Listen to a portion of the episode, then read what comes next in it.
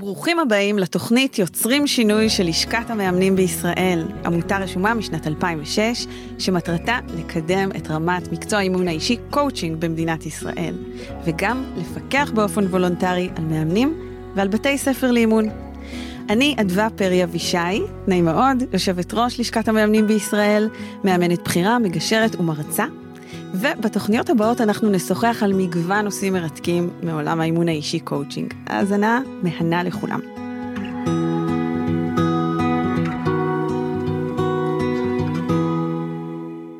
ברוכים הבאים לפרק נוסף בפודקאסט יוצרים שינוי של לשכת המאמנים בישראל.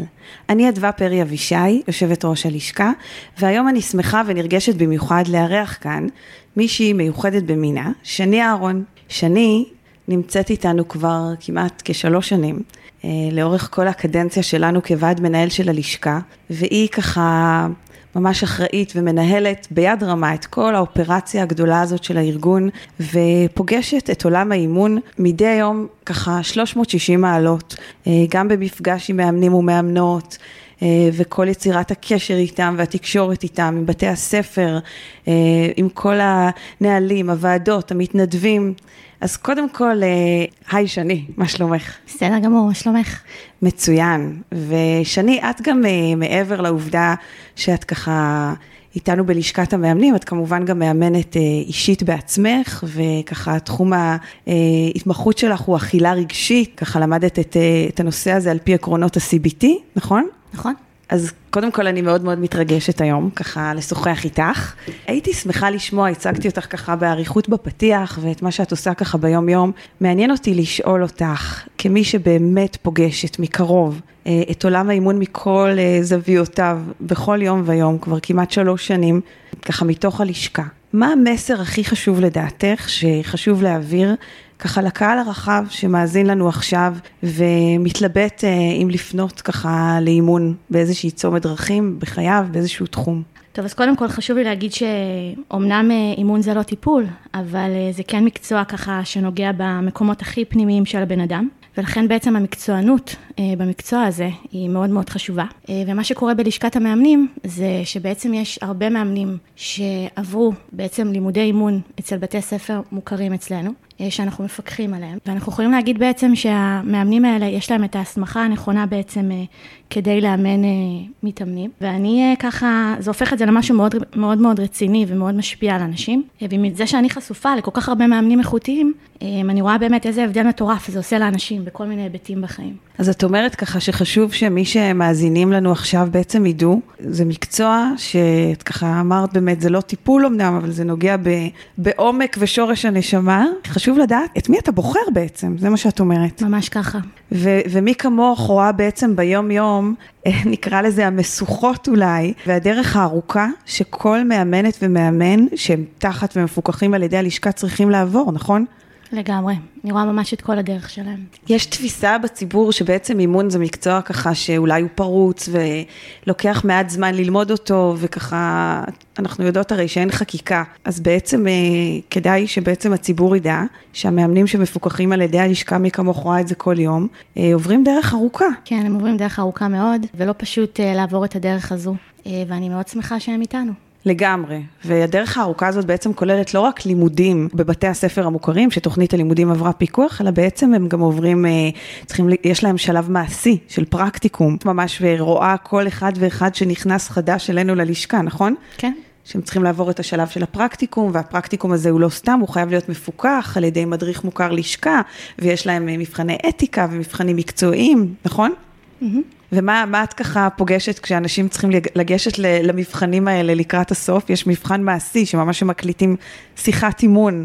כשאת שומעת אותם ככה, מה, מה החוויות שלך? אה, אני שומעת שזה לא פשוט להם לעבור את המבחנים האלה, שזה בעצם הסיכום של כל הדרך הארוכה שהם עברו, מתנקזת ככה אה, לאיזושהי שיחה אחת, שצריך להביא בה את הכל, והם עוברים דרך באמת לא קלה. שיחה אחת את מתכוונת שבעצם המבחן זה שיחה שהם מקליטים עם איזשהו מתאמן או מתאמנת שלהם, כן, נכון? בדיוק. ושולחים אותה כמובן כשהמתאמן והמתאמנת מודעים לעניין הזה ואישרו את זה מן הסתם. אז יש באמת, והרבה, ואחוז גבוה גם לא עובר את הבחינה הזאת בפעם הראשונה או בפעם השנייה, נכון? נכון. יש הרבה שלא עוברים בפעם הראשונה, יש כאלה שצריכים לעשות כמה מבחנים. אה, לא פשוט אה, לעבור את הדרך הזו, ואני, עוד פעם, אני שמחה שיש הרבה שכן הצליחו לעשות את זה. לגמרי, ואנחנו גם רואים שיש הרבה שבעצם לומדים אימון בשביל עצמם, בשביל החיים שלהם, אבל בסופו של דבר, אני, אני חושבת, ו, ותגידי לי ככה, מה את מתרשמת ביום-יום? בעצם אחוז גבוה גם בוחר שלא לעשות את כל סוף המסלול, כי הוא מסלול שדורש הרבה מאוד התכווננות ואנרגיה והשקעה, נכון? כן, הוא דורש הרבה עבודה, לא כולם עוברים את הדרך עד הסוף. יש באמת כאלה שעושים את האימון בשביל עצמם, ויש כאלה שבאמת רוצים אה, ככה להעביר את זה הלאה ולעזור לאחרים, שהם בעצם האנשים שנכנסים אה, ללשכת המאמנים. אני חושבת שלנו בעצם אה, ככה, כמי שנמצאים בלשכה ומובילים אותה בעצם בשלוש השנים האחרונות, אני חושבת שזה משהו מאוד מעודד לדעת שמי שכן נשאר, קודם כל מאוד מאוד רוצה, מבין שזה הייעוד שלו והכיוון שלו, בעצם אה, השקיע הרבה מאוד זמן, ושלא תהיה טעות, נכון? זה לא כמו שאנשים חושבים, עושים איזה קורס של כמה חודשים, מקצה לקצה, זה לוקח כמה שנים. מהרגע שאתה מתחיל ללמוד אימון, נכון? בבית ספר כן, מוכר? זה לוקח, זה לוקח, כן. זה, בדרך כלל יש הרבה, ש, לא בדרך כלל, אבל יש הרבה שלא מסיימים את זה בפרק זמן שמוגדר לשם, כי לפעמים צריך לעבור איזשהו תהליך בדרך, כדי ככה לעבור איזה משהו עם עצמך, אה, ואז באמת זה לוקח יותר זמן. אה, אז זה לאו דווקא מסתיים בתקופת זמן שזה אמור להיות, אבל אה, אנשים מגיעים מוכנים ובמקצוענות רבה. כלומר, מי ששם, הרבה פעמים גם לא עומד בפרק הזמן שאנחנו ככה מקציבים, שזה גם של מספר שנים, לגמרי. ולפעמים צריך צריך לבדוק אם אפשר לאשר, כי חשוב לנו באמת שהוא יהיה ככה בתוך העניינים כשהוא לומד את האימון. בקיצור, בשורה התחתונה, שידעו שם המאזינות והמאזינים, אם הם מגיעים לתהליך אימון, ההמלצה המאוד חמה שלנו היא שיבדקו, נכון? בטח, שיבדקו בעצם אה, טוב טוב איפה בעצם אה, האנשים האלה למדו, איפה המאמנים למדו, שהם בבתי ספר מוכרים בלשכה, אמ, שהם מקצוענים בעצם, שהם חלק מהאינדקס מאמנים של הלשכה. אז מה זה האינדקס הזה? באמת, אם אני עכשיו אה, ככה מישהו מהציבור, ואני אומרת, אוקיי, שמעתי, אני מקשיב, אני מקשיבה, אבל מה, איך אני, איך אני יודע, איך אני יודעת? זה בעצם אינדקס מאמנים שנמצא באתר של הלשכה, של לשכת המאמנים. אמ, האתר של לשכת המאמנים פתוח לציבור, ושם באמת יש אינדקס שרואים בו את כל המאמנים שהם בעצם רשומים בלשכה, שעברו את כל התהליך הארוך, אה, את כל המסע הזה כדי להיות מאמנים בסופו של דבר, ואפשר באמת לסמוך עליהם שמבחינה מקצועית הם באמת האנשים שיוכלו לעזור. ו, וגם אה, יש, אה, אז, אז קודם כל תדעו, יש את האתר של לשכת המאמנים בישראל, גם תמיד אפשר להתקשר, נכון? כן, למשרדים ולברר? כן, תמיד אפשר להתקשר למשרדים, אה, גם למשרדים וגם דרך המייל אפשר. ולברר איתנו. וגם באתר יש כל מיני דרכים לפנות. לגמרי. כן. ואגב, יש גם עוד מסמך שאנחנו מכירות אותו היטב, שנקרא מסמך ההסמכות, אבל הציבור בטח לא מכיר. את רוצה ככה... לשתף? כן, מסמך ההסמכות זה בעצם איזשהו מסמך שמראה את כל התורה של ההסמכה בלשכה, כל הבתי ספר, מה, מה מאמן צריך בעצם לעבור כדי להיות מאמן, שזה מסלול באמת, כמו שאמרנו, לא פשוט, צריך לעשות 175 שעות תיאורטיות ועוד 100 שעות של פרקטיקום. לעבור, לפחות 175, רוב הבתי הספר עושים גם יותר. כן, לעבור הדרכות צמודות, כמו שאמרתי, זה, זה לא משהו ש... יש גיל מינימום להיכנס, מינימום, שזה נכון. משהו חריג במקצוע הזה. לגמרי. אז בעצם מסמך ההסמכות... ההסמכות זה מסמך שכל אחד ואחת לא צריכים להאמין לנו, נכון? יכולים להיכנס לאתר. כן, יכולים להיכנס, זה פתוח לציבור וזה נמצא באתר ואפשר באמת להסתכל ולראות. נכון, ו- ולראות ממש באמת ש- שאתם יודעים ש- שהמאמנים והמאמנות שמופיעים באינדקס הזה באתר הלשכה, אתם יכולים לראות מה המינימום ההכרחי שהם היו חייבים ללמוד לפיו, לפי מה שכתוב במסמך הזה, כדי שהם בכלל יוכלו להתקבל ולהיות. ותגידי שאני, אה, וגם קריטריונים שבתי הספר צריכים לעמוד כדי כשמלמדים אותם, ואת נתקלת גם בסיטואציות ובמקרים של מאמנות ומאמנים שגם אה, לא מצליחים להיכנס תחת הלשכה? כן, יש אה, דווקא לא מעט, אני חייבת להגיד. יש אה, כמויות של אנשים שלמדו אימון בבתי ספר אחרים או במוסדות שהם לא מוכרים בלשכת המאמנים, ובעצם בגלל שאין להם את כל ההסמכה הנדרשת, הם לא עוברים את מה שנקרא מבחן המקצוענות שהלשכה דורשת, ובעצם הם לא יכולים להיכנס ולהיות חלק מהחברים בלשכת המאמנים. אז גם חלק כועסים עלינו לפעמים, זה מה שאת אומרת? נכון, יש גם כאלה שכועסים עלינו. שלא מרוצים. אבל כן. זה רק אומר שאנחנו עושים את העבודה, משתדלים לעשות אותה בצורה הטובה ביותר. כן, אם כולם אנחנו... היו מרוצים, אז כנראה ש... מחויבים ש... למקצוענות. בדיוק, מחויבים למקצוענות ולסטנדר מקצועי, וזה אומר שלא כל אחד יכול, כמובן, לא כל מאמנת ולא כל מאמן יכולים להיכנס ככה תחת הלשכה.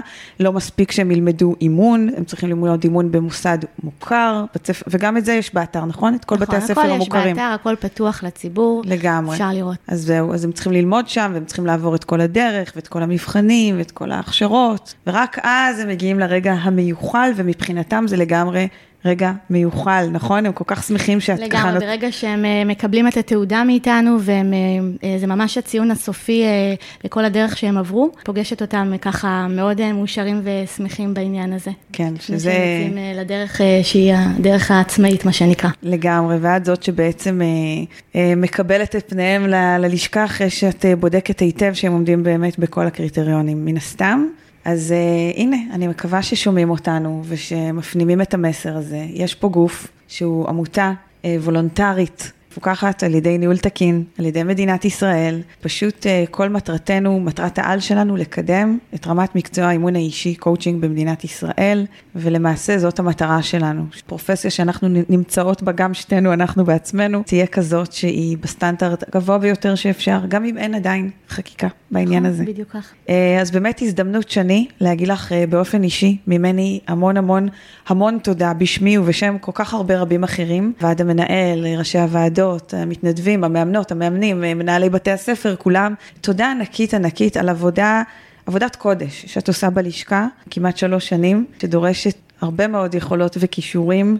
ותמיד בסבלנות, וגם אה, פניות של הציבור באמת, שאגב זה עוד משהו אה, לומר, שאנחנו גם מקבלים הרבה פניות של מאמנות ומאמנים, שבאמת הציבור באמת אה, פונה לאינדקס ומסתכל ובודק בעקבות כל ההסברה שאנחנו עושים. נכון, בעקבות כל ההסברה, ממש, ממש כל אה, מי שרוצה יכול לפנות, ו- ואנחנו נוכל לעזור לו.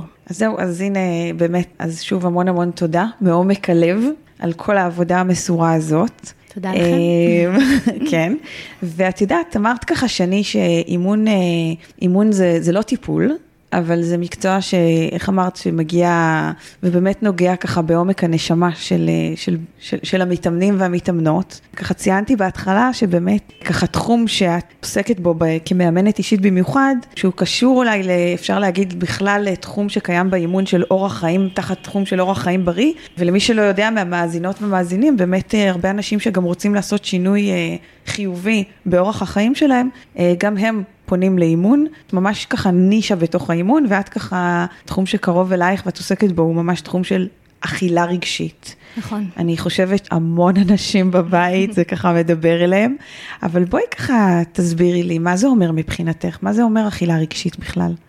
קודם כל, אה, אכילה רגשית, אה, איך שזה נשמע, זה בעצם אכילה מתוך הרגש. מדובר בעצם באכילת יתר, שבעצם אם אני עכשיו מרגיש שלא נעים לי, קשה לי, עצוב לי, אני חווה ככה רגשות לא נעימים, במקום להרגיש אותם אה, ולחוות אותם, אפשר יהיה לפנות לאוכל. אוכל נותן איזשהו מענה מרגיע, ואז מה שקורה זה דבר מאוד מאוד מעניין, מלהרגיש בעצם מאוד לא נעים, רגשות לא נעימים, פתאום בבת אחת זה מתהפך ב-180 מעלות ברגע שאוכלים. תוך אכילה רגשית, אז פתאום מרגישים רגשות נעימים, כמו שלווה, כמו נחת, אה, רגשות שכולנו רוצים אותם. והבעיה בעצם בדבר הזה, או יותר נכון, למה בעצם אה, אנשים רוצים לטפל בזה, זה כי זה בעצם נותן תחושה אה, מאוד לא נעימה. כי בסופו של דבר, אה, ברגע שאני, אפשר להגיד אפילו מכור למשהו, אז זה מעכב אותי. זה פשוט מעכב אותי בכל מיני תחומים בחיים. אני לא מתמודד עם הרגשות האלה, אני בעצם מאלחש אותם, ואז בעצם מאוד מאוד קשה לי להגיע למטרות שלי. וואו, אמרת פה כל כך הרבה דברים משמעותיים, אני חושבת ממה להתחיל. קודם כל, המילה רגש חזרה על עצמה הרבה מאוד במה שאמרת. בעצם אנחנו, בעיקר העניין פה זה הרגש או האכילה? אז בעניין העניין, הרגש בעצם, כי האכילה זה רק איזשהו כלי שאני משתמשת או משתמש בו כדי להלחש או כדי לה, לא להרגיש את הרגש הזה, ואז באמת נהיה לי יותר קל, ואז יש באמת קושי בהתמודדות עם מצבים. Mm. אז הכל מגיע בעצם מהמקום הרגשי, את אומרת, ואכילה זה כלי, אמרת. נכון. כדי שאני בעצם אסלק או אטשטש את הרגש הלא נעים הזה שמציף אותי? כן, זה ממש אפילו, אה, אפשר להגיד אסטרטגי. אני ממש אה, חושב לעצמי בראש, רגע, עכשיו לא נעים לי. אנשים עושים את זה, מי שבאמת אה, יש לו אכילה רגשית, אז זה באמת קורה לו בצורה אוטומטית, אבל בסופו של דבר, זה ממש כלי שעוזר להתמודד עם הרגש, לא בדיוק להתמודד ולעבור ולהגיע לתובנות ולפתור אותו, אבל כן אה, רגע לנשום ולא לחוות את החוויה שאני חווה ברגע זה. Mm, זה כמו אה, בעצם אה, שיקוי קסמים כזה לרגע. אם אני שומעת להגיד, נכון. כן, אפשר להגיד. סוג של. כן. אז רגע לפני שנצלול, כי באמת יש פה הרבה סוגיות מעניינות, מעניין אותי קודם כל לשמוע איך זה פוגש אותך אישית, מה הביא אותך דווקא לתחום הזה. כי אני מניחה כל- שזה פוגש אותך אישית, אחרת לא היית כן, בוחרת בו. בוודאי, בוודאי. אז קודם כל, אני באמת אה, חוויתי המון אה, שנים ורגעים של אה, אכילה רגשית. אה, ברגע שלא הייתי מתמודדת עם סיטואציות, אם זה מול אה, משפחה, מול חברים, במקומות עבודה, אז פשוט מאוד הייתי אה, חוזרת הביתה, אומרת לעצמי, אוקיי, קשה לי, אפילו פותחת את המקרר, ובאמת אה, מתחילה לחגוג, מה שנקרא. אה, ואז כל הרגשות הלא נעימים שקורים לי כתוצאה מזה, אה, פשוט אני לא מרגישה אותם באותו רגע. זה ממש ניתוק מהעולם, הכל נעצר, ואז פשוט נעים לי ונחמד לי, ואני בורחת, ממש בורחת. זה ככה פגש אותי במהלך החיים. אבל רגע, נעים לי ונחמד לי, אז מה רע? אז, אז מה, מצוין, לא?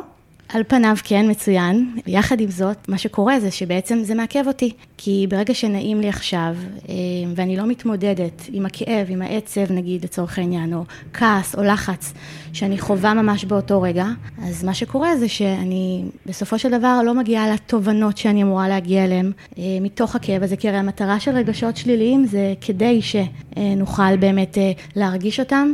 לחוות אותם ולהבין מה הם באים לספר לנו. אז זה אה, טוב לחוות רגשות שליליים זה בעצם. טוב לחוות רגשות שליליים. אני יכולה גם להגיד שהרבה אנשים, כמו שאמרתי, אכילה רגשית היא סוג של התמכרות, והתמכרות היא סוג של כלי, שבעצם אה, גורם לנו לא להרגיש את הרגשות הלא נעימים האלה. אז את אומרת שאוכל זה כמו לקחת סיגריה, או לשתות איזה אלכוהול, או כל מיני סוגים של זה כדי התמכרויות? ממש אה, להעביר את הכאב. למסך אותו, להבין- כאילו. לגמרי למסך אותו. אנחנו מעבירים אותו אבל? אנחנו לא מעבירים אותו, אנחנו אה, דוחים אותו, מה שנקרא. Mm. אה, אנחנו נשארים עם אותם רגשות ופשוט מעכבים את זה. במקום להתמודד ולהתקדם הלאה, זה מה שאנחנו עושים. אני יכולה להגיד שחלק מהחיים, כל עניין של נקודת מבט. כולם רוצים להיות מאושרים וכולם רוצים להיות שמחים, ומה שהתמכרות או אכילה רגשית בעצם עושה, זה בעצם מרחיקה אותנו מכאב כביכול. כדי לא להרגיש אותו, אנחנו מוכנים אה, ככה לאכול או לעשות אה, פעולות שגורמות תלוי למה התמכרנו, את אומרת. כן, יותר מדי, אנחנו חברה מכורה, בואו נגיד ככה. Mm. אה, זה גם בא לנו בהמון דברים, בפרסומות ובכל מיני אה, היבטים ש... ממש לאייפון. מתמכרים, כאילו. לסמארטפון, סליחה כן, מסכים, מסכים זה. התמכרות אה, לא קטנה. כן. אז רגע, בואי נחזור אלייך. אז את פגשת את זה, את מצאת עצמך עושה את זה בעצם. כמה זמן? שנים? אה, זה, זה משהו ככה שליווה אותך הרבה זמן? כן, זה ליווה אותי אה, מגיל צעיר, וככל שהתחלתי אה, לדבר על זה, ככה בחיים הבוגרים שלי, אה, גיליתי שזה פוגש לא מעט אנשים שפנו אליי ועזרתי להם עם זה, והדבר המרכזי שעמד שם, אני זוכרת, הרבה אנשים אמרו לי, ניסיתי דיאטות, לא עבד לי, הלכתי, עשיתי דיאטות מפה ועד להודעה חדשה, לא הצלחתי, והם ניסו להבין למה. ואז אמרתי שבעצם הפתרון פה הוא לא... אה, הוא לא באמת- לקחת איזשהו תפריט, בטח לא תפריט כסחני. המטרה היא פה אה, לסדר ולתקן את מה שקורה כרגע ברגש, אה, וזה באמת... זהו, את אומרת ש- שהדגש הוא ברגש, לא, ב... ברגש. לא באוכל בעצם. נכון. כי האוכל, את אומרת, הוא כלי. כן. זה יכול להיות סיגריה, זה יכול להיות זה יכול להיות כל דבר אחר, כן. סמים? האמת שאוכל, גם סמים, נכון. האמת שאוכל זה משהו שהוא קצת מבלבל, כי מצד אחד אנחנו צריכים אותו להישרדות. לא כמו קוקאין והרואין, את אומרת, או לגמרי, סיגריה. כן, לגמרי. זה משהו שממש נחוץ לנו להישרדות, Mm. ואנחנו קצת טשטשנו את הגבולות שם, מי שיש לו אכילה רגשית. זאת הבחנה מאוד מעניינת מה שאמרת, את יודעת? שבעצם אוכל זה טריקי, זה מה שאת אומרת. זה טריקי לגמרי, כן, זה נורא מבלבל. להבדיל מדברים אחרים שברור לנו על פניו שהם מזיקים, כלומר מישהו לוקח סיגריה, אומר אני יודע שזה מסוכן לי אוכל, את אומרת זה לא ככה, כי זה משהו שהוא דווקא טוב לנו בבסיס. נכון, בבסיס זה טוב לנו, פשוט אה, משכנו את זה לכיוון שהוא אה, עונה לנו על רגשות אה, לא נעימים. בשביל זה באים באמת לאימון ומנסים להבין ולפתור את כל מה שקורה סביב זה.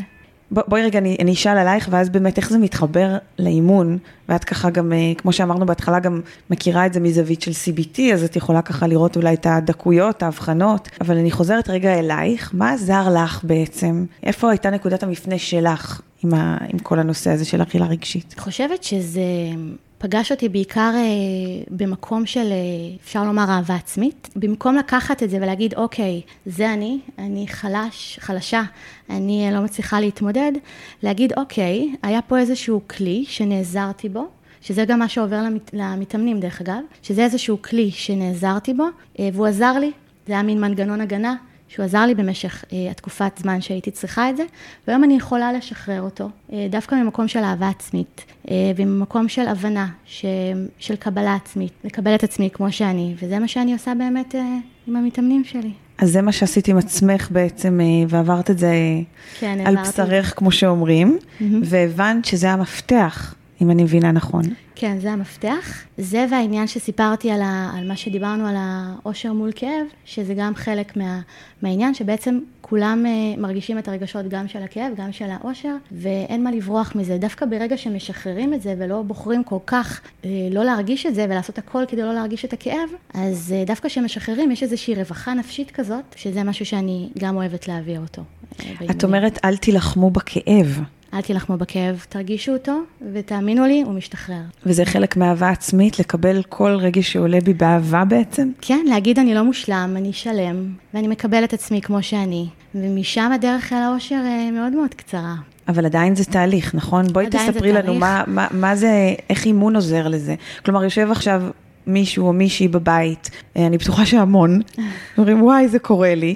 אה, אולי נופלים להם כמה אסימונים, אבל אה, למה אימון? כי אימון, מה שהוא עושה בעצם, אה, זה בעצם סדרה של מפגשים בעצם האימון, ששם יש ממש פעולות, כל, כל מפגש, המתאמן יוצא עם איזושהי פעולה, המתאמן או המתאמנת יוצאים עם איזושהי פעולה שמייצרת אצלם איזושהי תובנה בהקשר הזה. זאת אומרת, אני עכשיו יכול לבוא ולהגיד, עשיתי פעולה ככה וככה, וכתוצאה מזה הבנתי שקישרתי את האוכל למצב הזה והזה שהייתי בו. ואז אני מבין תוך כדי הפעולות את איפה שהייתי, מה חוויתי, ואז אני בודק איך אני מתקן את זה. קודם כל, תהליך מודעות, את תהליך אומרת. מודעות. כאילו להכיר את עצמי יותר טוב. כן, ברגע שאני מכיר את עצמי יותר טוב ומקבל את עצמי, יש הרבה אנשים שהגיעו אליי והדבר הכי חזק שקרה להם זה שהם סלחו לעצמם, לעצמם על הרבה וואו. מאוד דברים. אה, כן, שכל הזמן נעצרו בגלל שהם לא נתנו לעצמם להרגיש, כי הם פחדו מהרגש הזה, כי הם פחדו איך הם יוצאים מול העולם. זה בא עם אשמה גם, תגידי? זה בא עם המון אשמה, זה מין גלגל כזה, זה מעגלי, זה אשמה, זה... על מה, על, על זה שעכשיו אה, אכלתי משהו שאני לא באמת, כאילו מבינים את זה? אחרי שיש רגעים כאלה של אכילה רגשית, את אומרת אה, שזה קרה לך, פותחים את המקרר, שוכחים מהכל, אבל מגיע הרגע אחר כך שזה מבאס? כן, זה, זה בהחלט מגיע. ברגע שאתה מבין שלא הייתה לך שליטה על איזה משהו, אתה אומר לעצמך, אוף, אה, למה זה קרה לי? אני לא מספיק שווה, מספיק, אה, אני חלש, אני לא מצליח, אני לא מספיק, אה, אני כל הזמן נכשל, מה קורה? אני לא עומד בפיתוי. לא עומד בפיתוי, כן. וצריך להבין, פה זה המקום להגיד שגם אה, הנושא של דיאטות, או בכלל, לא, לא, לא להתעסק בעניין הרגשי, זה מקום שהוא באמת, אה, בוא נגיד ככה, אני לא סומכת על כוח רצון אה, ועל משמעת בעניין הזה. אני חושבת שזה סיפור שהוא קשור ברגש ובהרגלים, בסוגריים CBT. זה לגמרי נמצא שם בהרגלים ובתרגול, וצריך להבין שזו דרך, ונכשלים שם בדרך, אבל התהליך שעוברים הוא כל כך עמוק וכל כך מרגש ומלא בתובנות, שהוא פשוט משתלם ושווה את זה. וואו. אז בעצם מסע לתוך עצמי, כן, שאני... זה היה משפט יפה שאמרת, אני לא סומכת על כוח רצון. אני לא סומכת. אז על מה כן? אני סומכת על הבן אדם שיעבור את הדרך ויתחזק תוך כדי, אה, תוך כדי המפגשים ותוך כדי הפעולות שהוא עושה ותוך כדי הביטחון שהוא מייצר לעצמו. אה, משם אני חושבת שהדרך, אה, אמרתי קצרה, אבל היא בעצם מאוד ארוכה. אבל כשמבינים את זה, אז נפתח שם משהו בחשיבה. ולא מסתמכים על החוץ, מסתמכים על הפנים. אני סומך על עצמי, ואני סומך על זה שאני אוכל ל- ל- לעזור לעצמי, ואני גם אפריד את עצמי מה, מהעניין הזה של האכילה הרגשית. זאת אומרת, אני לא באה ואומר, אני חלש, אלא זה משהו שהשתמשתי בו, ואני יכול כרגע... אה, את אומרת, כאילו לנרמל את זה, בהם. לשים כן. את זה בגבולות אה, אחרים. לגמרי. כאילו זה לא אני, זה פשוט נכון. כלי שבחרתי להשתמש, אז אם זה כלי, אני יכולה גם לבחור לא להשתמש. נכון? אני יכולה גם לבחור מתי להשתמש. Mm, ואיך וכמה. לגמרי, מגיעים גם לשם. וואו. זה מאוד מאוד מרגש, וזה נורא נורא חשוב, כי את יודעת, אני חושבת שגם בקורונה זה קרה להמון אנשים שהיו בבית המון זמן. בכלל, זה לא רק, כאילו אנחנו אומרים קורונה, קורונה, אבל גם אם עכשיו כביכול סוג של חזרנו לשגרה, עולם העבודה השתנה. והמון אנשים עובדים אחרת, וזה נראה שזה כאן כדי להישאר, עובדים הרבה מהבית. זה יכול גם להשפיע הדבר הזה בעצם, על כל הנושא הזה? אה, זה יכול באמת אה, לייצר איזשהו חוסר סדר בחיים, בגלל כל מיני שינויים וחוסר שגרה, אז בהחלט זה יכול לייצר איזשהו בלבול, אבל גם עם זה אנחנו מתמודדים. זאת אומרת, אנחנו, ברגע שהכוח כביכול נמצא אצלך, ואתה זה שמנהל את חייך, אז אה, שינויים חיצוניים הם פחות רלוונטיים עבורך. או שאתה יודע יותר טוב להתמודד איתם. וואו. זה ככה משפט מאוד מאוד מאוד אה, חשוב ומשמעותי. את אומרת, הכוח של זה הוא מאוד מאוד גדול, כי אם זה איתי, אז אני לוקחת את זה איתי לכל מקום. נכון. כאילו, כן. לא משנה, זה נכון שיש דברים שיכולים לאתגר אותי יותר, אבל אם זה משהו שהוא בתוכי, אני לא תלויה בגורמים חיצוניים. בדיוק, את לא תלויה בגורמים חיצוניים, ובעצם אה, זה איזושהי אה, אופטימיות כזאת. כי ממש. אני יכול גם אה, להקל על עצמי, ואני יכול גם להקשות על עצמי. אז ברגע שזה תלוי בי, זה הופך את זה להרבה יותר בטוח. כי אם אני שולטת בעצמי, סליחה על ההשוואה, השוואה אולי מצחיקה, וזה כמו שאם אני צריכה ללכת לשירותים, אז אני שולטת בעצמי, נכון? נכון. זה לא משנה אם אני בבית או במשרד. נכון. יש פה מודעות, יש פה חיבור לגוף גם, נכון? נכון. שהוא מאוד חשוב, ואז אני יכולה לנהל את זה בעצם. נכון. יותר טוב. נכון, יש פה ממש ניהול עצמי של הרגשות, של האכילה, הכל בסוף אה, מתחבר ביחד. וואו. אה, נשמע, ותגידי ככה, יש איזה, אה, ככה כש, כשהבנת את תורת ה-CBT ואת העקרונות, אה, זה ככה מתחבר עם האימון בעצם, עם תורת האימון? כן, ה-CBT בעצם מדבר על כל המעגל, המעגל הזה שהוא בעצם סביב הרגש וההרגל, ובאימון, אה, בכל סדרת המפגשים אה, שיכולים להתארך, בעצם מה שקורה שם זה שגם יש הרבה שיח על הרגלים, וכמובן שהרגש עולה שם, כי בסוף כל הזמן מתמודד התמודדויות, והכל זה כמו מין גלגל שיניים, פתאום גם דברים אחרים מתחילים להסתדר לך בחיים, Mm. בזמן האימון. אז כלומר, את אומרת, זה, זה משהו שמייצר אה, הרבה רבדים של השפעה ושינויים בחיים, כן. כשמתחילים משם בעצם. נכון, ברגע שמתחילים ממשהו נקודתי, זה ממש מתפתח לעוד רבדים ועוד דברים. אנשים שהגיעו ב, על אכילה רגשית, פתאום אה, אה, שינו מקצוע לצורך העניין. וואו, כן. מדהים. מהמם. תגידי, זה משהו ש... כי כאילו אני מסתכלת עלייך ואני אומרת, אה, אנשים חושבים אכילה רגשית זה רק לאנשים שרואים עליהם, מסתכלים עליהם וישר רואים את זה. זה משהו שהוא, אה, חושבים שזה כאילו שייך לקיצון, זה נכון? אז לא, זה לא נכון. אה, זה לא שייך לאנשים שהם במשקל גבוה או נמוך, זה שייך בעצם לכל החתך של האוכלוסייה.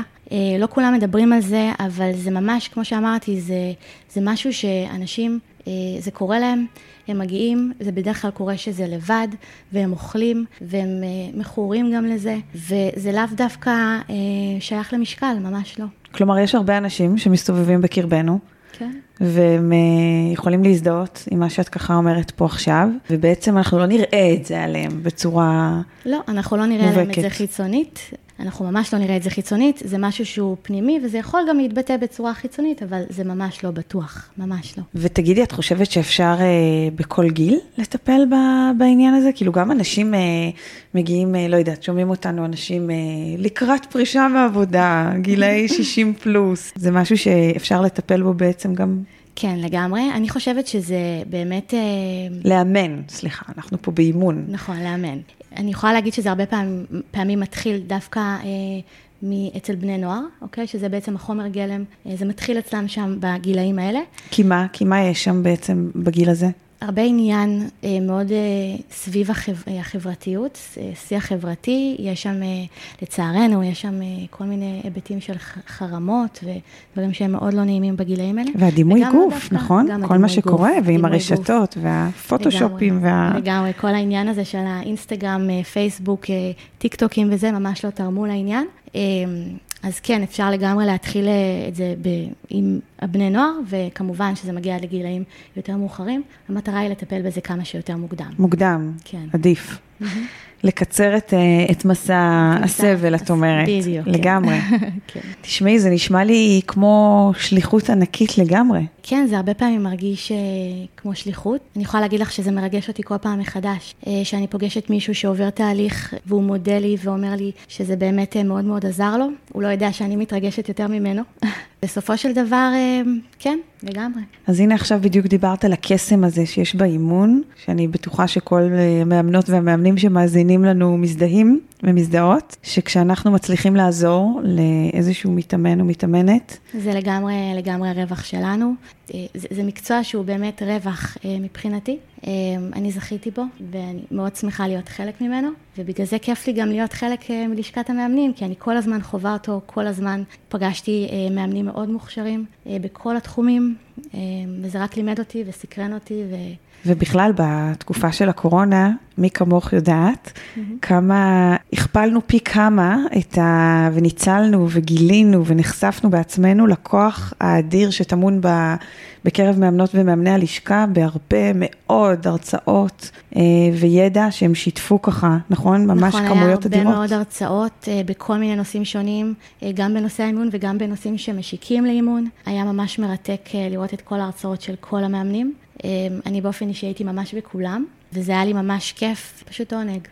לגמרי, וזה, את יודעת, זה מחבר באמת לחשיבות הזאת, שמה שאת אה, ככה, מה שדיברנו בהתחלה, הנה את מתארת פה תחום, גם אכילה רגשית. It's not about the אכילה, את אומרת, זה כלי. It's about uh, בעצם הרגש. ו- והנה, הגענו עוד פעם לכמה המקצוע הזה, על אף העובדה שאיננו טיפול, נוגע, נוגע לגמרי ברגש ובנשמה, ולמה זה כל כך חשוב שמי שעושה את זה, הוא חייב להיות uh, מקצועי, הוא חייב uh, לדעת בדיוק שהוא uh, פוגש בן אדם והוא הולך לגעת לו ברגש, וזה הולך להיות תהליך שהוא לא פשוט. משנה חיים. משנה חיים. ואפשר גם לעשות נזק אם לא יודעים מה עושים, נכון? נכון, מאוד מאוד חשוב לדעת מה עושים, ובגלל זה אני תמיד אומרת שאני מאוד מאוד ממליצה על, מי ש... על, על כל המאמנים שנמצאים באינדקס מאמנים בלשכה. מעבר לזה, אני באמת מאמינה שמקצוע האימון הוא כלי מדהים אה, לעזור לאנשים, אה, ובעיקר אם זה עובר דרך אנשים שהם אה, מקצוענים. לגמרי, לגמרי, לגמרי. חשוב, חשוב, חשוב. מעניין אותי ככה לש, לשאול אם, אם יש עוד משהו שקשור לאכילה הרגשית, לאימון, שככה חשוב לך שיעבור למי שמאזין לנו עכשיו, שלא אמרנו עוד. אה, אני חושבת שאכילה רגשית היא תחום שלא כולם מדברים עליו. זה משהו שפוגש הרבה מאוד אנשים, זה ממש לא משהו נישתי, ואני חושבת שמי שמרגיש שהוא חווה בעצם אה, אכילה רגשית, אז שישים לב לטפל בעצם בעניין של הרגש, ולא לפנות ישר אה, לכוח רצון ולמשמעת ולדיאטות. אז שני, ככה מכל מה שאמרנו, יש משהו אחד שחשוב לך באמת להעביר ככה למי שמאזינים לנו, שקשור לאכילה רגשית, לאימון? כן, האמת שכן, שמי שבעצם חווה אכילה רגשית, אה, שלא יפנה לפתרונות שקשורים בדיאטות או ב... כן לעשות ספורט כמובן, אבל זה לא הפתרון שיפתור אה, את האכילה הרגשית. גם לא ספורט, נכון? גם, גם לא ספורט, ספורט, לא, לא ספורט, לא דיאטות, מה שיפתור את זה זה נטו הטיפול ברגש, אה, וזה מה שיעצור בעצם את כל הדבר הזה. ואת אומרת, כלומר, את, את, כמובן, תאכלו בריא, תעשו ספורט, זה תמיד טוב, זה אבל חשוב, זה לא זה העניין, זה, זה העניין לא הוא... כן. זה מאוד חשוב, זה, זה כמובן גם ספורט מעלה רמות דופמין, אבל מה שאכילה רגשית עושה, דרך אגב, אם כבר אנחנו... אכילה רגשית בעצם, מה שקורה במצב הזה, שהדופמין עולה מאוד מאוד גבוה למעלה, ובגלל זה באמת אה, הסוכר עושה את שלו, בוא נגיד. אה, אנחנו חווים תחושה של אה, הנאה וסיפוק רגעי. הנאה וסיפוק, ומה שקורה כשמטפלים זה בעצם... זה התגמול שלנו, נכון? לגמרי, זה התגמול שלנו, ומה שקורה בעצם שיש ירידה באכילה רגשית, זאת אומרת, אה, תוך כדי האימונים, אה, בעצם אה, מה שהופך להיות מאוד מאוד לא פשוט. אימונים אישיים, כן. אימונים אישיים, כן. במקרה הזה לא הספורט. מה שהופך להיות לא פשוט זה דווקא העניין שמתחילים להוריד קצת את רמות הסוכר, כי שם באמת מתחילה איזושהי גבילה, ממש גמילה. Mm. סוכר זה חומר מאוד ממכר, אומרים. מאוד ממכר, כן. כן. לגמרי. אז זהו, אז באמת לא לפנות uh, לפתרונות שהם לא הרגש, זה, זה בעצם השורה לגמרי. התחתונה. דיברת קודם על כוח רצון, ואמרת, אני לא סומכת על כוח רצון, ואם אני ככה מקשיבה לכל מה שאמרת, אז אני שומעת שאת אומרת שחייבים לעבור קודם תהליך רגשי, כי אם אני עוברת, רק אם אני אעבור תהליך רגשי, אני אכיר את הרצון, אז כאילו, איך אפשר לסמוך על כוח רצון באמת, כשאני לא מכירה אותו? נכון, אני צריכה קודם כל להכיר את עצמי, אה, להיות מודעת לעצמי, להכיר את הדברים אה, שאני יותר אוהבת בעצמי ופחות, אבל בסופו של דבר, לחיות מתוך אהבה עצמית, אה, ובאמת להבין שאני לא בן אדם מושלם, שאני בן אדם שלם, וזה בסדר, התחושות שאני מרגישה. בואי אני אגלה לך גם סוד, כולם מרגישים בסופו של דבר את התחושות האלה. לגמרי. וכולם בורחים לדברים. לכולנו אז... זה קורה בעצם. בדיוק. בדיוק. רק השאלה היא אולי המינונים? בדיוק, העניין של המינונים זה, זה באמת אה, העניין של האכילה הרגשית, וכן אה, אפשר באמת לעבוד עם זה. חשוב להבין שאפשר לעבוד עם זה ואפשר לפתור את זה. וואו, חשוב, חשוב מאוד מאוד. וזה נשמע כמו משהו שכשמישהו עובר אותו, זה ממש משנה לו את החיים. כן, זה ממש הופך להיות משהו שמשנה את החיים, כי באמת, ברגע שבן אדם לומד אה, לאהוב את עצמו, או להבין שהרגשות השליליים הם חלק ממנו, ולא לפחד חלילה להרגיש אותם, ולהבין גם שהם הולכים אה, ללמד אותך, אותך משהו, אז שם באמת אה, החיים משתנים מהקצה לקצה, מה שנקרא. תשמעי, סופר סופר מרגש, ואני בטוחה שעוד אה, היינו יכולות אה, להעמיק בזה עוד הרבה מאוד זמן. איזשהו מסר קצר אחרון, מה את רוצה להגיד לאנשים ששומעים עכשיו ו- וסובלים מהדבר הזה, להגיד להם אה, ככה מסר אופטימי? כן, שהכל אפשרי, תאהבו את עצמכם, זו, זו ההצלחה הגדולה, מה שנקרא. מהמם. בנימה אופטימית זו, כמו שאומרים, בטוחה שיש עוד הרבה לאן לצלול והיינו יכולות להמשיך עוד המון. אנחנו נאלצות לסיים, ואני ככה רוצה להגיד לך אה, המון המון המון תודה. התרגשנו במיוחד בפרק הזה, נגלה אולי שהיו לנו הרבה פרצי צחוק בלתי נשלטים שיחתכו אולי בעריכה. לקח זמן, לקח זמן. אה, לגמרי, מרוב שאנחנו כל כך אה, רגילות לעבוד ביחד כבר שנים, כמעט 24 על 7 בלשכה. לגמרי. רוצה להגיד לך שהיה לי תענוג ולמדתי המון, אה, הרבה מאוד תובנות. תודה, תודה, אני ממש כיף להתארח. איזה יופי. פרד ככה מהמאזינות והמאזינים שלנו, ואנחנו מקוות ש... שתיקחו ככה בעצמכם כמה תובנות וערך. תודה רבה. ותודה, להתראות.